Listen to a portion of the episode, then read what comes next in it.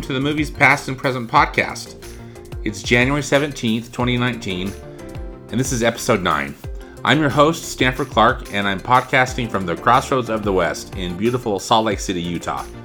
Just like my blog, moviespastandpresent.com, I'll be providing recommendations, commentary, and reviews about current and classic cinema. Thanks for tuning in, and let's get started.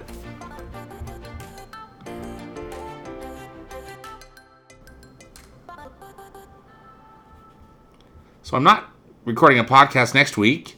So this week is going to be a double episode. Uh, so I want to cover. There are three films started that'll be new in theaters. Uh, one opens tomorrow, January 18th, and then there are a couple the following week. So first up is Glass, which opens tomorrow on January 18th. This is a thriller from Universal Pictures, and director M. Night Shyamalan is back he is bringing together the narratives of two of his films, quite popular films. One is uh, Unbreakable from 2000, and then the other one is Split, which one was which was a hit of his in 2016. And uh, according to the press release, it's these two films come together in one explosive, all new comic book thriller, Glass. So Bruce Willis returns as David Dunn, and Samuel L. Jackson returns as Elijah Price, also known as Mr. Glass, as you probably remember.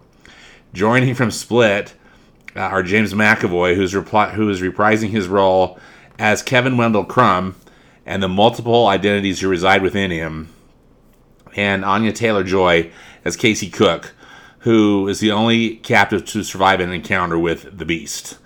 So, following the conclusion of Split, Glass finds David Dunn, aka Bruce Willis, pursuing Crumb's superhuman figure of the Beast in a series of escalating encounters, while the shadowy presence of Mr. Glass emerges as an orchestrator who holds secrets critical to both of them.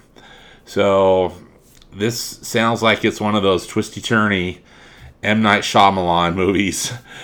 Uh, We'll see if it's any good. I know people really uh, like Split. I thought Unbreakable was a really cool movie, and and kind of at a peak at at at Shyamalan's filmmaking. But hopefully he's back, and uh, I think people, a lot of people, are probably going to go see that movie this weekend. So, Glass is rated PG 13 by the Motion Picture Association of America for violence, including some bloody images, thematic elements, and language. Now we've got two major releases that are opening next week on Friday, January 25th. First one up is Serenity. Again, this opens on January 25th. It's a thriller drama type film. It really actually looks like a film noir from the trailers. It's from Aviron Pictures. It's written and directed by the British screenwriter and director Steven Knight. It stars Matthew McConaughey and, and Anne Hathaway. So Matthew McConaughey and Anne Hathaway are divorced he's got now a peaceful life uh, where he's a fishing boat captain, and but his peaceful life is soon shattered when ex-wife Karen, played by Anne Hathaway, tracks him down and is begging him to save him, her and their son from her violent husband, from her current husband. She wants uh, Matthew McConaughey to take this brute out for a fishing excursion and have him never come back, throw to throw him overboard. Um, so uh, McConaughey's character is thrust back into a life that he wanted to forget, and now he finds himself struggling struggling to choose between right and wrong. Again, it looks very much like some kind of a film noir, maybe some kind of a dub, double indemnity or something. Could be good. We'll um, we'll have to see. It's rated R by the Motion Picture Association of America for language throughout, sexual content, and some bloody images. Uh, final film we're going to talk about in new releases is op- also opening on January 25th. It's The Kid Who Would Be King. This is a family adventure from 20th Century Fox, written and directed by Joe Cornish. Uh, according to the press information, it's old school magic meets the modern world in the epic adventure The Kid Who Would Be King. Alex, who's played by the actor Ashbourne Serkis, thinks he's just another nobody when he stumbles upon the mystical, the excuse me, the mythical sword in the stone Excalibur. I don't know if you've seen the previews, but I think it's really funny how the kid summons the lady from the, the lady from the lake in his bathtub. Uh, anyway, uh, which freaks out his mom too. But uh, anyway, he must now unite his friends and enemies into a band of knights, and together with the legendary wiz- wizard Merlin, who in the film was played by Patrick Stewart, uh, they take on the wicked enchantress Morgana, played by Rebecca Ferguson. So, with the future at stake, Alex must become the great leader he never dreamed he could be. The previews made this look fun, so I, I hope it's just going to be a fun family film, not uh, not too stupid, just you know, entertaining and again great for families. So it's rated PG by the Motion Picture Association of America for fantasy action violence, scary images, thematic elements including some bullying and language. So three films: Glass, which opens tomorrow, January 18th, Serenity, and The Kid Who Would Be King, which both open on January 25th.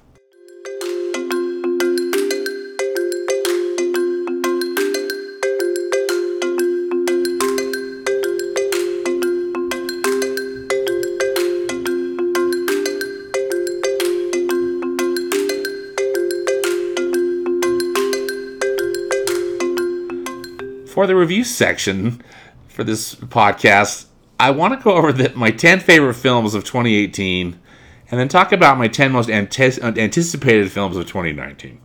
So thanks for indulging me on this, and hopefully it might give you some ideas of, of something to see if you haven't already haven't already seen it. Now, a bit of a disclaimer starting off with my 10 favorite films of 2018. Given where I live and also just given my schedule, I have not seen everything yet that have been considered like the great films of 2018. For example, I still haven't seen If Beale Street Could Talk, which just recently opened up in Salt Lake City, where I live. And uh, I also didn't get to see uh, Widows, and, and, and there's some others. And so this list could poss- could possibly change. I'm hoping to be able to see some of these films very soon. But here is the top 10 list as it now stands and I'm going to start with with the bottom. Actually, no, I think I'm just going to I'm going to give the list in alphabetical order. That's what I'm going to do.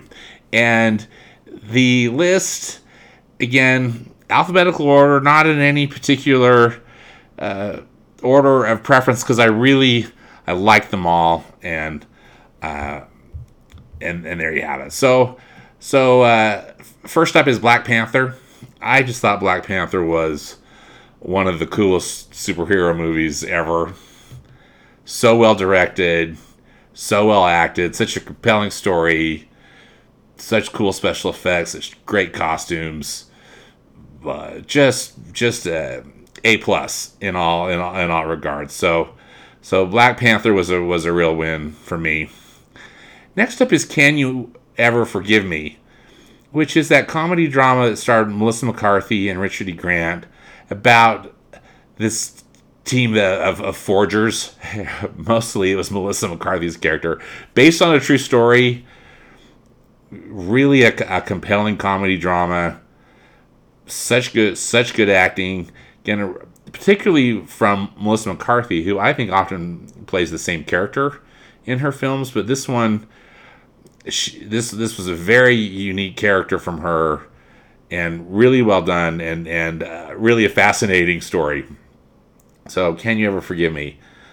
Then uh, I've got Crazy Rich Asians, which was really such a I mean, a very popular film and such a refreshing romantic comedy. Uh, I, I, really, I mean, I really like a good romantic comedy, and this one I thought they just aced it with a really good story, re- really good performances surprising.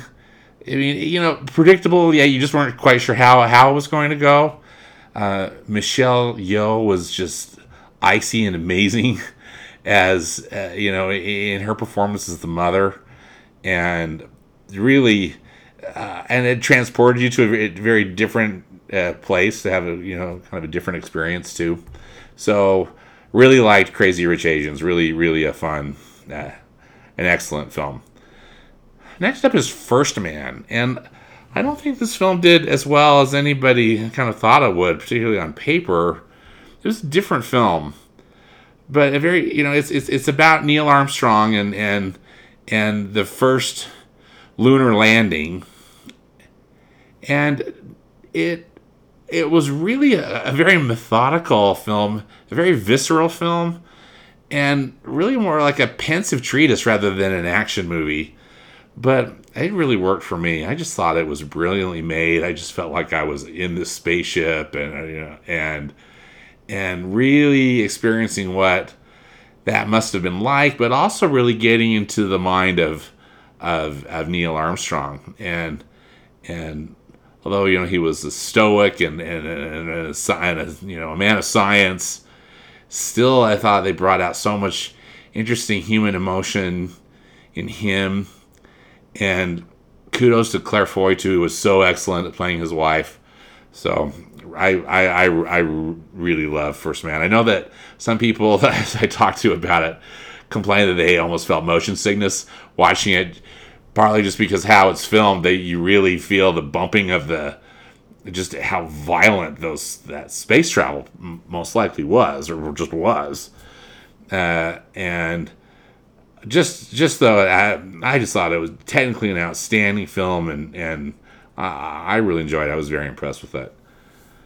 All right, next is Incredibles two, which is a sequel, of course, to The Incredibles from Pixar Animation Studios. This film literally picks up the second where the, the original film left off all those years ago, 13 years prior, uh, when when uh, the original Incredibles film came out. And of course, the world's changed, but this film was such such a delight. Brad Bird was back in the in the in the writers and director seat for the, for this film and I just thought he, he brought it. He brought his A game. I loved. Uh, they were so great. They were able to use just the same character voices. Basically, I think they used the same voices with the exception of of the little boy Dash. Uh, you know, sure that that child has clearly grown. it was 13 years ago, but uh, everybody else was back, and just so so much fun maybe not just ultimately as as excellent as the Incredibles, but still, this one was a great ride, beautifully done. Kudos to Brad Bird and to Pixar. I, lo- I loved it. All right, then I've got Mission Impossible Fallout. Again, one I thought was just really one of the best action movies of the year. So so cool. Christopher McQuarrie is such a good director. I think in this genre, and even Tom Cruise was good. And I got to tell you, I think one of the reasons why I really like this film, I get a little frustrated with some of these Tom Cruise vehicles because I just feel like he's got it written in his contract that he's got to be in every single shot. And this film felt so much more like a collaboration, and that they were. It was it was a, it's more of an ensemble piece, even though Tom Cruise was clearly the star. But such such exciting action scenes and those scenes in Paris unbelievable. Uh, uh, that that big finale fight scene between Tom Cruise and Henry Cavill was was terrific. Even though I'm sure much of it was computer generated, it looks so good, and I'm sure too. I mean, these guys were they were getting really worked with with uh, you know, that helicopter chase and all that stuff. Anyway, really, really wonderful action film. I loved it. Next is The Old Man and the Gun, which was a film starring Robert Redford and Sissy Spacek. This was a very quiet film. Perfect fall film. It just kind of showed up, but I was so glad I got to see it on the big screen. It felt like it was made in the 1970s, and I mean that as a compliment. Robert Redford gives this incredibly understated performance uh, about a he's a he's a he's a lifelong con man, and he and a, and a bank robber and, and he, he pulls off a big one. But it, it's so it, it's so interesting, so genuine, so exciting. Uh, again, not in not in a thriller way or, or an action movie way, but it was wonderful just to see both him and Sissy Spacek on the big screen again, and just what great actors they are. Um, I, I, I, I, and as I mentioned, it really felt like it was a, a film made in another era, and uh, I, I just absolutely loved it. All right, then we've got Ralph Breaks the Internet, which is from Walt Disney Animation Studios, which is this is another sequel, animated sequel. Uh, this one is a sequel to uh, Wreck It Ralph, which is was a, from Disney Animation in 2013. This film, so Ralph, who's voiced by John C. Reilly, and Vanellope, his buddy, who's who's voiced by Sarah Silverman. Um, they venture into the into the internet from the arcade to go try to get a part for the Sugar Rush game that Vanellope lives in that the game broke. And the way director director Rich Moore, I guess, and his co-director Phil Johnston, they the way that they have imagined the you know, if the internet were an actual place, it's like it's almost like Ralph and Vanellope leave the little town of the arcade and go to the big city, which is the internet. It is so much fun, just endlessly clever. I thought when I saw the previews that I was might you know might be a little annoyed or a little frustrated with some of the product placement or different things, but it was it was used so expertly because it, it just was all placemaking, and helps you just visually understand all their you know they're at eBay or you know there's there's Google or whatever and or Twitter. And it it, it, it it's so fun but it also ends up telling a really interesting story about the nature of really of, of adult friendships. And uh, I uh, I just thought it was it was it was a total winner. Fun funny and thought provoking all right, this next one is probably going to be a little controversial, so please don't hate me. But I loved Solo: A Star Wars Story, which is from Lucasfilm. This was one of this was one of Lucasfilm's standalone movies, specifically focused on the story of young Han Solo, basically how Han Solo became Han Solo, and it. Uh, it didn't do that well. It wasn't very successful for any number of reasons. I don't think a lot of people, sounds like a lot of people didn't like it, or they are now accustomed to a Star Wars movie opening up in December rather than opening up in the summer. Any any number of reasons.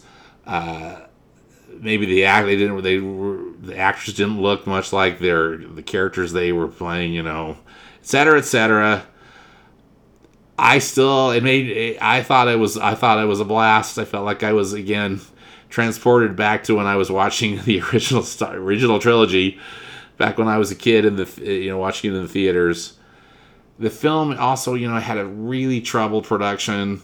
They had to switch directors out mid or, or kind of late late into the into filming and I just think it was a miracle that it even got made. The special effects are great. Uh, I thought the, the, the direction was really good, and Ron Howard was the one who came in to to, uh, to rescue it. So he was this the, the steady hand. But it mostly it was just a, it was like a it was like a western in space, eh, you know, in the Star Wars universe, and just fun to see how Han Solo, how they envisioned Han Solo, how he came how he came to be. So I, I liked it, uh, and and uh, there you have it. Then finally, final film is Spider-Man Into the Spider-Verse. We've talked about this already on the podcast. Such a knockout as far as animation and really cool storytelling goes.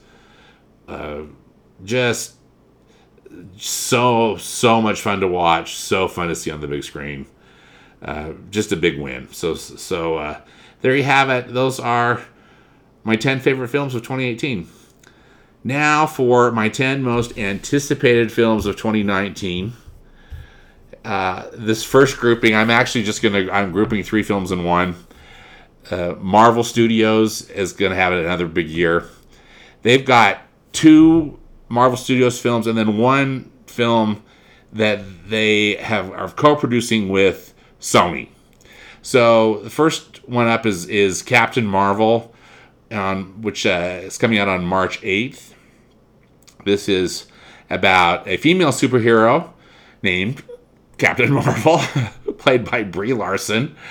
You know, I don't know. I don't read the comics. I don't know that much about this character, other than from what I hear, she is got some serious powers and some serious skills, and, and, and that's evident in, in the trailers. This film is set in the night during the 1990s, so we've got a young Nick Fury, played by Samuel F. and L. Jackson, who's in it, and uh, also Agent Coulson's in it with like you know Clark Gregg returning back into the uh, the cinematic universe, and uh, it's got a big Annette Bening's in it. There's uh, and Jude Law. They've got a cool. They've got a really cool cast. This is a big cast, and we'll just see how uh, how it rolls out. And clearly, Captain Marvel is going to be playing a very key role in the uh, next Avengers film, which is Avengers Endgame, which opens up a few weeks later on April 29th. So we really won't have to wait too long until after you know we see Captain Marvel to get back in to see what in the world is going to be happening with the Avengers after the total obliteration from uh, Avengers Infinity War last last year. I know Infinity War was a bit was a bit controversial. I knew that it was a two parter. That this you know Avengers Endgame was gonna is the second part of that whole story arc. So didn't make me upset. It just in fact it reminded me that uh, I'm grateful that on some of these films today we we only really have to wait a year, in some cases maybe in two years, to see the results. I remember having to wait three years between you know original Star Wars trilogy films, and uh, talk about long cliffhangers. So I think in the culture that we've got, which is kind of the binge watching culture, where you know you're used to having all the all these films and TV shows already made and you get to see the whole thing, having to have a bit of a cliffhanger and wait, I know has not made uh, people happy, but I'm happy that we've only had to wait a year, and I think it's just going to be a lot of fun. Next, then, then uh, this third film, kind of in my in my first thing, is is another Spider-Man movie. Uh, maybe it's going to be Spider-Man Overkill. I don't know, but this one's called Spider-Man Far From Home. It's got the same creative team as created Spider Man Homecoming a couple years ago, which I loved. I just thought that film was so much fun. So, again, my perspective on these Marvel films, they're not gospel to me, but they they're a totally fun diversion. I love how they've uh, interwoven the plots between all, all the films. I just think it's it's just like a great serialized uh, film series. How cool! How cool! You know, how cool that we get to uh, live that through this and, and see it on the big screen. Next up is kind of a random pick for my number two film, but it's called Where Do You Go, Bernadette? Comes out on March 22nd. This is a comedy drama directed by Richard Linklater. It had me at Richard Linklater. I think he's such a good director. And it's based on a 2013 novel by Maria Semple. So it stars Cate Blanchett, who is an anxiety ridden woman. She's a mother and she disappears one day. And so her 15 year old daughter does everything she can to track her down, discovering her troubled past in the process. I think, again, the combination of Richard, Link- Richard Linklater and Cate Blanchett, it's like, yes, please. All right, my number three choice, and and if anybody knows me, I think is might be a little surprised surprised by this one. Um, this is I, I picked uh, Disney's Aladdin. Comes out on May 24th. So as you know, this is a uh, a remake of the uh, 1992 animated feature Aladdin. This one is directed by Guy Ritchie, of all people. I just think, what in the world is Guy Ritchie doing directing a Disney movie? So, let alone, you know, a musical set in Arabia. I don't know. I, it sounds so absolutely bizarre and off the wall that I, I've added to my list. You know, the 1992 Aladdin animated film is truly one of my favorites from Disney. I think it's really disappointing that all Disney live action films are just remaking their animated catalog. But um, I mean, that's just the, the reality we live in. We're getting three of them this year. I'm only picking this one. The other two, I mean, I'll go probably go see. I'll go see them, but I can't say that I'm really jumping up and down for them. This one, though, I'm so I'm so curious. You know, Will Smith is playing the genie. They've shown there have been some pictures that have been released of, of, of both Aladdin and Jasmine, I believe, are relatively newcomers, uh, you know, kind of unknown actors. Um, Will Smith is playing the genie. It looks like he's not going to be blue. I think I read some stuff on Twitter. People were complaining that he's not blue. Uh, you know, there's a Broadway play currently. You know, Disney has has been making you know these Broadway plays from from these animated features too, and uh, Aladdin's been out a while. I've seen it, the the Broadway version of it, and and in the Broadway play, Genie's been played by an African American uh, with just his you know his regular skin, and is just a, a larger than life character that that can do lots of singing and dancing and, and rapid fire dialogue. So Will Smith, I think, fits that bill. Don't know if they're going to be modeling this after the Broadway play in particular, or how if if it's going to be kind of a combo of the Broadway play and the animated film. Regardless, it's coming. Uh, we're Dumbo on the Lion King, but Aladdin's the only one I'm putting on my list. Okay, next up on May 31st is another Godzilla movie. This is Godzilla King of the Monsters.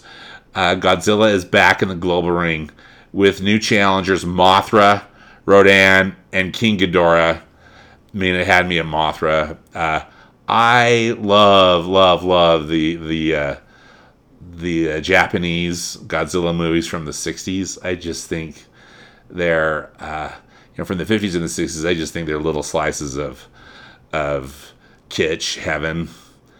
And uh, anyway, this is you know tied in with that Godzilla remake from not too long ago that was directed by Gareth Edwards. Um, there's a different director for this one, but Ken Watanabe is back in it as is Vera Farmiga, Sally Hawkins, um, and Kyle Chandler are going to be in it. Anyway, I I think it, you know, just again, it had me at Mothra, so I think I think we're in for just another silly, fun monster movie, and uh, and I hope it's just going to be a blast. All right, June twenty first is Toy Story four. Now we need another Toy Story movie. Like I need a hole in the head. Toy Story three was was a perfect ending to it, to this quote unquote trilogy. Uh, that you know, I don't think it was necessarily a trilogy, but it's just how how it rolled out. I love these characters so much. I, I, I you know, and I adore Pixar Animation Studios. So I just really hope this is going to be good. I bet it is. I know it's had a it's had a rocky production too. It sounds like uh, initially uh, Rashida Jones and her her uh, writing partner were involved in it, and they were working with John Lasseter too. And then you know John Lasseter kind of left in shame from from his role at Disney and at Pixar, and then uh, Rashida Jones was pretty vocal that uh, you know, kind of about the boys' club that's going on at Pixar, and, and lots of anyway, lots of bad and discouraging things. But I hope that that uh, this film's going to be solid. All the voice cast is back. Um, again, directed by this guy named Josh Cooley. I think it's his first first film, his first feature film. But but uh, you know, the story trust at Pixar is, or the, you know, the the I think they were they call the brain trust but they uh, uh, they're solid and they, they do great work. And so let's just I, I I'm really excited to see it. Let's let's hope it's going to be good. Okay, this next one is is a racing movie. It's coming out the following week on June 28th. It's called Ford versus Ferrari. This is a story uh, that about uh, Ford deciding to compete at the 24 hours of Le Mans race. It's in France. This is for years it just was dominated by Ferrari, and uh, the Ford Motor Company tried to buy Ferrari in the 1960s. And in fact, it sounds like they had a kind of almost like a verbal agreement that this was going to happen. And then Enzo Ferrari, uh, you know, the, the chairman of, of the company, he, he backed out on the deal, which just totally upset uh, the Ford management team. And so they decided that they were going to go to Le Mans in France and they were going to beat Ferrari. And they did. So, spoiler alert, but it's it's a really cool story. It's going to be a you know a, a sports drama, but uh, it's it's uh, it's going to be about Ford's efforts to build a race-worthy car to rival and hopefully defeat Ferrari at the 1966 24 Hours of Le Mans race. It's starring Christian Bale, Matt Damon. Uh, and James Mangold directs, and uh, it, it sounds so, totally cool to me. So that's Ford versus Ferrari. Then in October, it's October 4th, there's um, a sci-fi film called Gemini Man, and this is directed by Ang Lee. Ang Lee just directs the most interesting movies. They're just he just genre hops and does all sorts of stuff. One of my more recent favorite films from Ang Lee was the, was uh, the Life of Pi. I don't know if you saw that one, but oh, I loved it. But this film is uh, the movie starring Will Smith. So go figure. But Will Smith plays an assassin who wants to retire and start a new life, but he finds himself accosted at every turn by a younger, stronger clone of himself. So I think that's really all we know about it. But uh, I think it sounds cool. And again, they had me at Ang Lee. Okay, probably gonna get some haters for this one, but I'm actually really looking forward to uh, Walt Disney Animation Studios Frozen 2. I just thought Frozen was such a good film, such a, again a return to form for the animated musical. It was so original, the songs were so good, the animation was just stunning, and I, am just hopeful. I'm just throwing hope out there and positive vibes that they're going to do a good job with it at Disney. It's not going to be stupid, or they're not going to take stuff in weird ways, but it's just that it's going to be good. So fingers crossed. Frozen 2 comes out November 22nd. The week after is uh, on November 27th is Knives Out. And this is the next film directed by Rian Johnson. Now, Rian Johnson directed Star Wars The Last Jedi, which was a real lightning rod in the Star Wars fan community.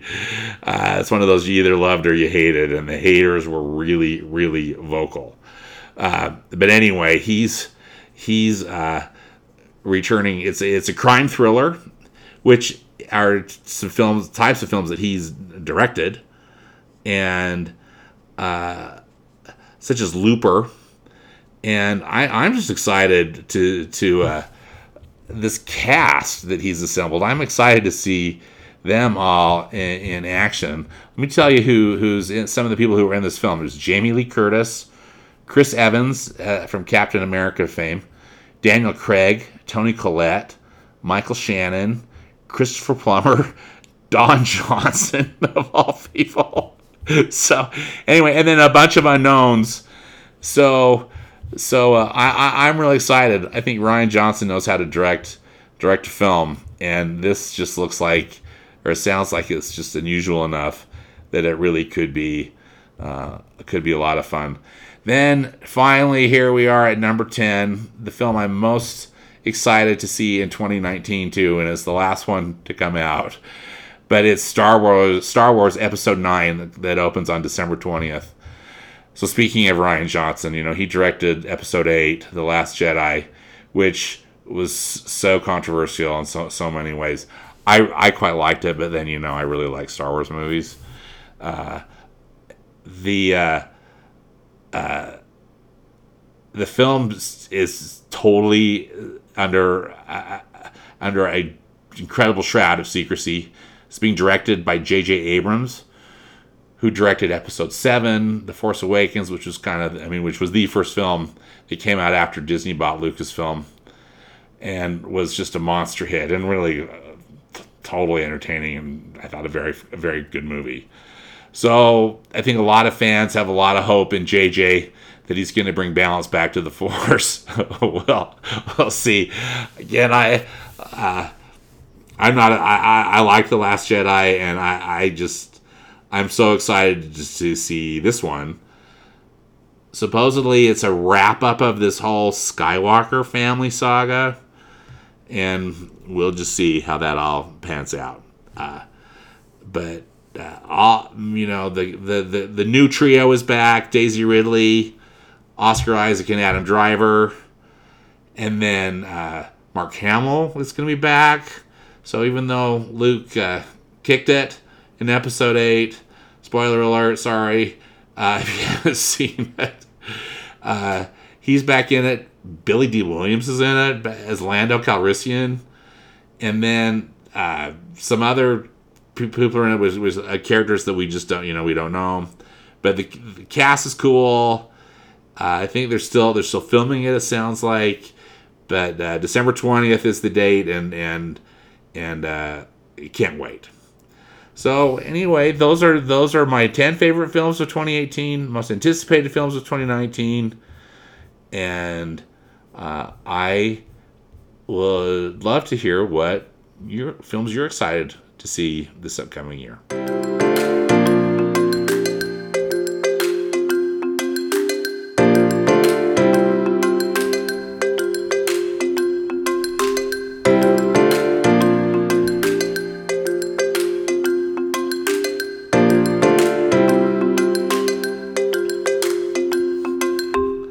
Last up in cl- is Classic Cinema Corner.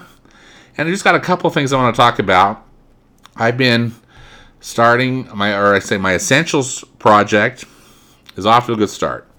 So, as I've put on my blog, and you've heard me talk about it as well, uh, there's this cool book that Turner Classic Movies put out called The Essentials, and it's got 52 films that they feel are just you know solid viewing for the classic movie fan. Must see films. They're not necessarily like the best films ever made although all the films i think are outstanding that they picked.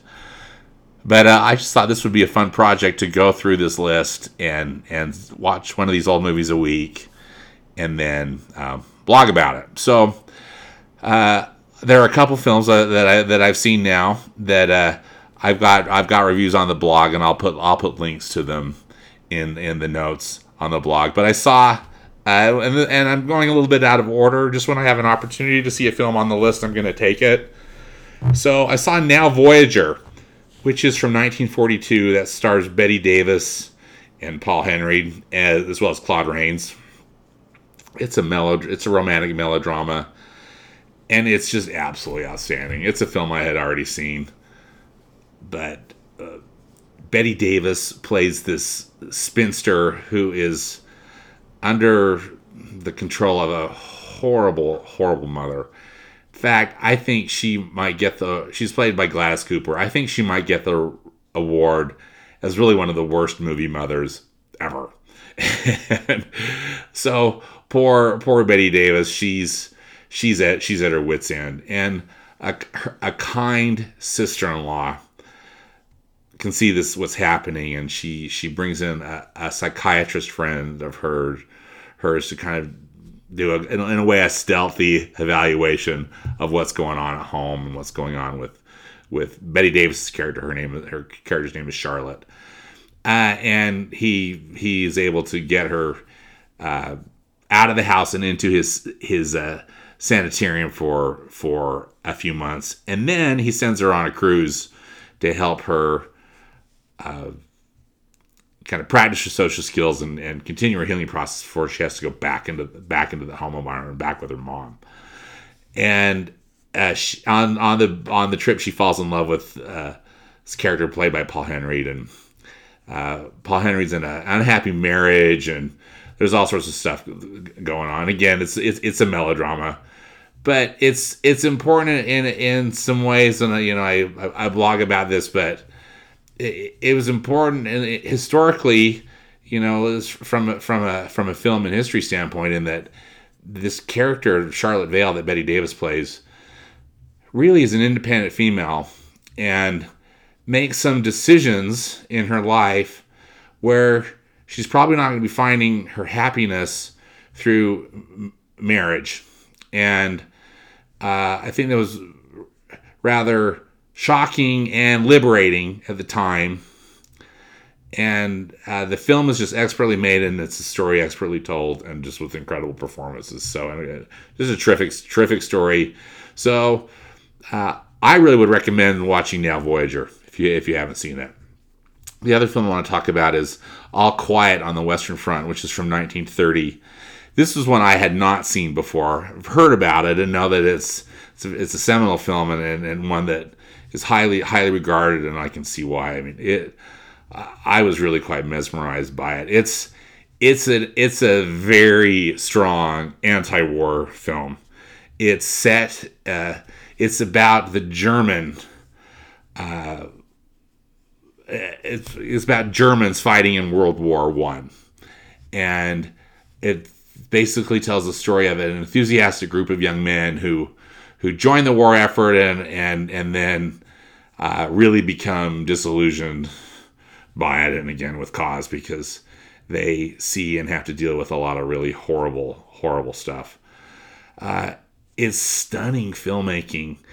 Uh, you can't believe how this camera moves around and how, uh, again, the epic scope of it with these, you know, incredible trenches that they that they recreated and and all the dynamite that's going off in the in the fields that you know they set off uh, and and just so so many actors and so many extras and and and uh, it's it's just one of those remarkable epic films, but it has an incredibly strong and poignant message. I was really I was really moved by it. So I'd also really recommend All Quiet on the Western Front. That's from 1930. Uh, so so now Voyager, I watched it on DVD, and it also is available on on a- Apple iTunes. And All Quiet on the Western Front, I rented from DVD.com, and uh, it also is available on on Apple iTunes.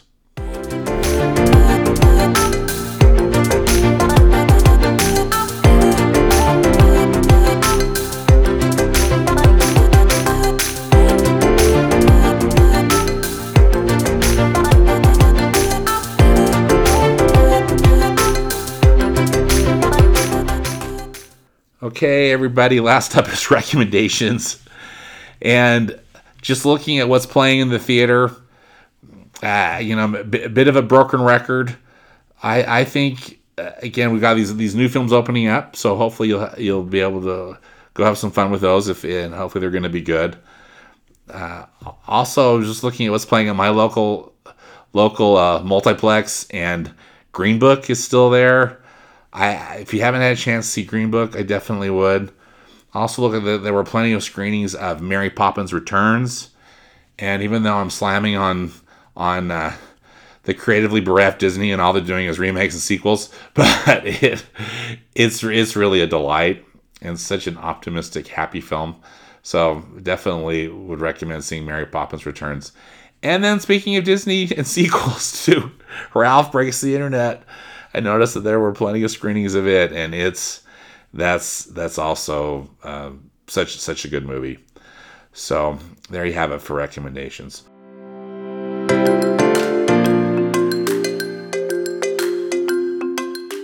Well, thanks again for listening. I really appreciate uh, your support. And uh, again, I won't be recording next week, so I look forward to talking with you again in a couple weeks. Thanks.